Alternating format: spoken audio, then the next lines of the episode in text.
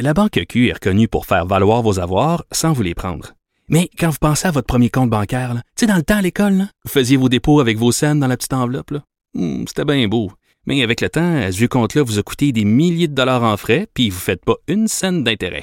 Avec la Banque Q, vous obtenez des intérêts élevés et aucun frais sur vos services bancaires courants. Autrement dit, ça fait pas mal plus de cents dans votre enveloppe, ça. Banque Q. Faites valoir vos avoirs. Visitez banque q point c a pour en savoir plus. Comme les autres. Geneviève Peterson. Elle réécrit le scénario de l'actualité tous les jours. Vous écoutez Geneviève Peterson. Cube Radio. Gros dossier de Laurence Niosi à Radio-Canada concernant la croisade que mène littéralement un groupe ultra-conservateur religieux contre MindGeek et contre le milieu de la porno. On en parle avec Simon Corneau, qui est criminologue et prof au département de sexologie de l'Université du Québec à Montréal. Simon Corneau, bonjour. Bonjour, Geneviève. Bon, on va commencer par dire que peu importe qui est derrière le mouvement de protestation euh, envers MindGeek, euh, qui en font pas assez pour enrayer la production et diffusion de pornographie juvénile, là, du matériel aussi euh, où on voit des gens qui sont pas consentants. Euh, tu sais, ça, personne peut le nier, là, que c'est problématique, mais de voir un groupe comme Exodus Cry, parce que c'est de ce groupe-là dont il est question, à la base de certaines manifestations anti-MindGeek, ça nous fait quand même nous poser certaines questions.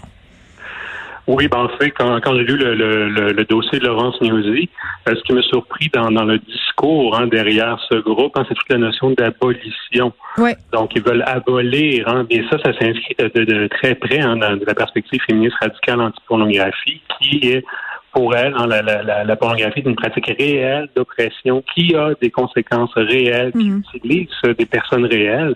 Et dans cette logique-là, donc, enrayer la pornographie éradiquerait le sexisme et l'oppression. Donc, on serait dans un monde meilleur sans pornographie, selon cette logique.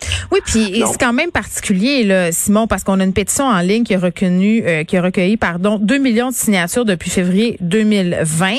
Et parce que, comme je le disais tantôt, le scandale de pédopornographie puis le le contenu où il y a des gens qui sont victimes de revenge porn, par exemple, ça, ça fait consensus que ça devrait pas se retrouver sur ces plateformes-là. Ça a déclenché quand même un mouvement de protestation contre MindGeek.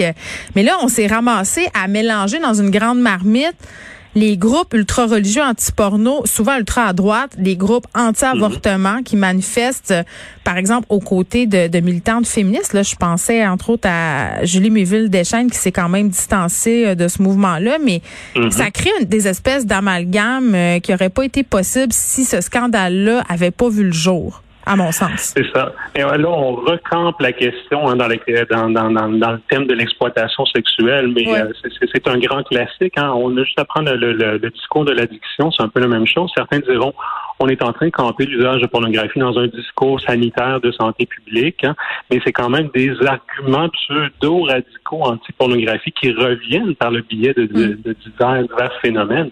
Donc, euh, je pense qu'on est en... Le, le sex war des années quatre-vingt en ce qui concerne le féminisme est encore toujours présent, hein, ce discours polarisé entre pro et anti, et cetera. Mais donc, ça divise, toujours, hein? Euh, ça divise le, euh, le mouvement euh, féminisme, la pornographie, comme la question du travail du sexe. Il y a des abolitionnistes et il y a des gens qui sont pro-porno, euh, pro-travail du sexe. Exactement, mais en ce qui concerne la pornographie, il y a un troisième paradigme également, le, le, le paradigme des porn studies, donc des études pornographiques, ouais. où on reconnaît hein, que la pornographie, elle est multiple, elle est plurielle. Donc, on souhaite vraiment se sortir d'une vision homogène du produit en reconnaissant qu'il y a divers genres, divers types, divers niches de pornographie, justement pour se, se sortir hein, de, de, de, de la pornographie comme un phénomène univoque. Ben oui, puis j'ai envie de dire, euh, Simon Corneau, quand même, que ce scandale-là leur donne du gaz, euh, puis que là, ils font leur chou gras de cette affaire-là. Puis euh, vous le disiez, là, on est dans, on est un peu de retour dans cette espèce de guerre euh, des années quatre-vingt là envers euh, la porno. Est-ce que ça se peut, sachant tout ça, euh, parce que, tu sais, moi, la question que je me pose tout le temps là devant euh, le scandale qui a ébranlé MindGeek, euh, puis ces groupes-là, je me, je me dis, est-ce qu'il y a une façon d'avoir une discussion sur la porno pornographie en étant, en tombant pas dans justement la démonis- démonisation de la porno, parce que c'est, moi je suis pas une abolitionniste, là, je pense que vous le savez, je suis pas anti-porno mm-hmm. du tout, euh, mais mais il y a des problématiques au sein de la culture pornographique qu'on peut pas nier, et j'ai l'impression Absolument. que c'est pas capable d'avoir des discussions euh, là-dessus qui sont entre guillemets objectives. Comprenez-vous ce que je veux dire? Tout à fait. Puis je pense qu'une porte de sortie, c'est justement ce troisième paradigme des études pornographiques. Les études, oui. Qui nous dit, hein, qui nous dit qu'elle est ni bonne ni mauvaise, mais elle est diverse. C'est un produit culturel de consommation dans nos sociétés euh, contemporaines sexualisées, et ça mérite également de, des analyses, des études, de, des études critiques sérieuses, hein, parce que qu'est-ce que ça nous dit? Parce qu'on, qu'on se le dise, hein, la pornographie, elle est prolifique, elle est populaire, les gens en font usage. Il faut regarder aussi euh, la question des motivations derrière cet usage, donc euh, donc diverses motivations qui sont rapportées, donc pourquoi les gens en font usage? Et je vous le donne en mille, je veux dire, l'exploration fantasmatique et identitaire, c'est la motivation la plus rapportée par les, euh, les gens issus des diversités sexuelles. Ouais. L'apprentissage, la, l'apprentissage et l'information, c'est la, la motivation la plus rapportée. Donc, les gens ont tendance à penser que c'est un, un outil masturbatoire hein, euh, lié à la satisfaction sexuelle seulement, mais pas du tout. Donc, l'apprentissage et l'information, c'est la motivation la plus rapportée.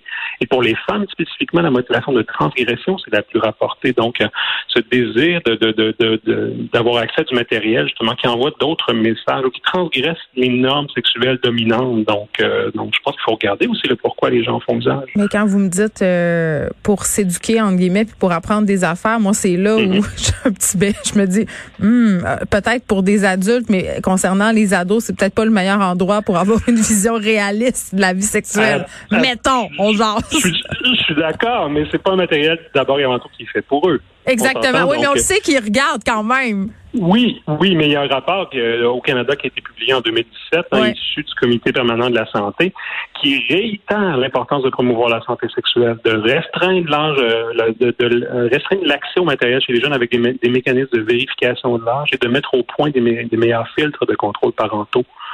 Donc ça, c'est la question des jeunes. Bah, je, oui, donc. mais ça, c'est la question des jeunes, puis c'est une question à part, là, j'en conviens.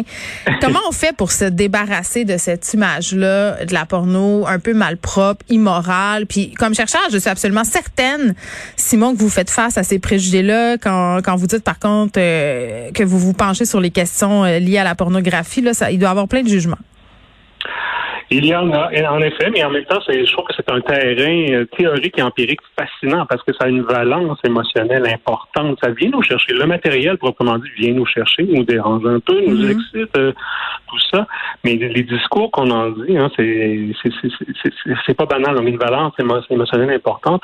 Et quand j'enseigne sur le sujet, ce qui me surprend aussi, euh, souvent j'entends des commentaires comme de quoi la perspective radicale féministe en pornographie n'est plus trop d'actualité, ça nous parle Ouf, plus. Je suis pas d'accord. Au contraire, elle, elle, elle il y a un regain, il y a vraiment une résurgence depuis les années deux mille et je lis des, des ouvrages, des articles qui sont publiés qui s'inscrivent vraiment dans cette perspective un peu plus euh, un peu plus anti-pornographie finalement. Donc on, c'est, c'est très dur, c'est un débat qui est souvent circulaire et c'est dur d'en sortir et, c'est, et en même temps c'est fascinant. Donc moi je le vois comme un objet de recherche et puis euh, fascinant et intéressant et euh, qui laisse très peu de gens indifférents, je dirais. Bien, surtout quand ce débat-là est mené par un groupe comme Exodus Cry, euh, qui est un, un, un groupement qui a clairement euh, comme agenda de vouloir abolir toute porno. Euh, je Ils se sentent vraiment investis d'une mission. Hein. Ils se posent comme entrepreneurs moraux pour changer, pour des, changer des normes. Ils ont un, ils ont un beau site web, hein, des personnalités euh, hein, qui, qui, donc, qui, qui portent le message. Hein, mais tout ça derrière dans une logique conservatrice moraliste hein, où la pornographie, mmh. hein, selon eux, elle offense et elle porte atteinte aux valeurs sociales. Mais dans un contexte de, de, de, de notre société plurielle, diverse et pluraliste, ouais. Ben, c'est difficile d'en arriver à un consensus quant à ce que sont ces valeurs sociales. Pourquoi on, on pourquoi, M. Corneau, on dit en ce moment, hein, comme société, qu'on est libéré sexuellement, que les femmes nues, c'est empouvoirant? On, on a tout un discours comme ça. Et d'un côté, on a honte d'avouer qu'on consomme de la porno. Puis cette honte-là, là, elle est généralisée, mais du côté des femmes, je trouve qu'elle est quand même encore très, très présente, encore plus présente. C'est mal vu, une fille qui dit consommer et aimer la porno. C'est, c'est, c'est un sujet qui est moins ouvert. Hein. C'est, c'est, c'est, plus, c'est encore aujourd'hui plus accepté, acceptable euh, chez, chez les hommes, en effet. Pourquoi? Donc, euh, pourquoi? Euh, j'ai pas la, la réponse euh, maintenant, rapidement. Mais vous n'avez pas fait d'études là-dessus encore? Euh, pas sur ce sujet précis, non, mais vous me donnez des vous devriez. Idées, donc euh, oui, tout à fait. Je me porte volontaire. Euh... Donc on a on a on a rien, on on sait rien, on c'est c'est on n'est pas moi j'ai une petite hypothèse de départ pour votre recherche. Est-ce que ça serait parce qu'on considérait encore les femmes qui consomment et qui disent aimer le sexe comme des mauvaises filles, comme des femmes qu'on ne marie pas? Ça peut être une hypothèse, mais également faut regarder le, j'ai en tête des études qui ont parlé d'usage chez des femmes, également ouais. Il y a ce clivage cognitif qui existe en même temps. En, euh, donc, face à un contenu, elles, euh, certaines femmes peuvent être excitées, mais se poser des questions aussi à savoir, ben, comment ça se fait que ça m'excite? Est-ce que ça devrait m'exciter? Mm. Tandis que cette question-là, ce clivage cognitif-là ne semble pas s'opérer, hein, peut-être chez les hommes. Donc, ouais, euh, ben oui, puis c'est, c'est un univers quand même qui est conçu et qui est fait majoritairement pour répondre à la fantasmatique masculine, mais ça, c'est un autre sujet. Simon Corneau. On, on, on parle de pornographie mainstream ici. Ah oui, mais exactement. Mais on, je vous réinviterai pour parler des différents types de porno parce que c'est intéressant. Puis moi, une question que j'aimerais poser, là, puis j'aimerais ça qu'on en parle avant la fin de la saison, c'est est-ce que de la porno féministe, ça existe vraiment? Parce que il y en a eu quand même. Là, on a des figures comme Erika Lust qui se sont parties des sites. Puis après ça, il y a eu comme toutes sortes de scandales liés à ça aussi. Euh, c'est quoi de la vraie porno féministe? Moi, j'aimerais ça qu'on se pose la question. Oui, puis, là, puis on, on, on donne un mandat à la porno féministe assez vaste c'est de ça. Tout régler, le sexisme, et cetera. Donc, exactement. Voilà. Et juste pour spécifier, oui, oui. Je, je ne suis pas criminologue. Je suis simplement professeur au département de sexologie. Parfait. Je, je l'enlève tout de suite de mon dossier. Simon Corneau, qui est prof, n'est pas criminologue, qui est prof au département de sexologie de l'Université du Québec à Montréal.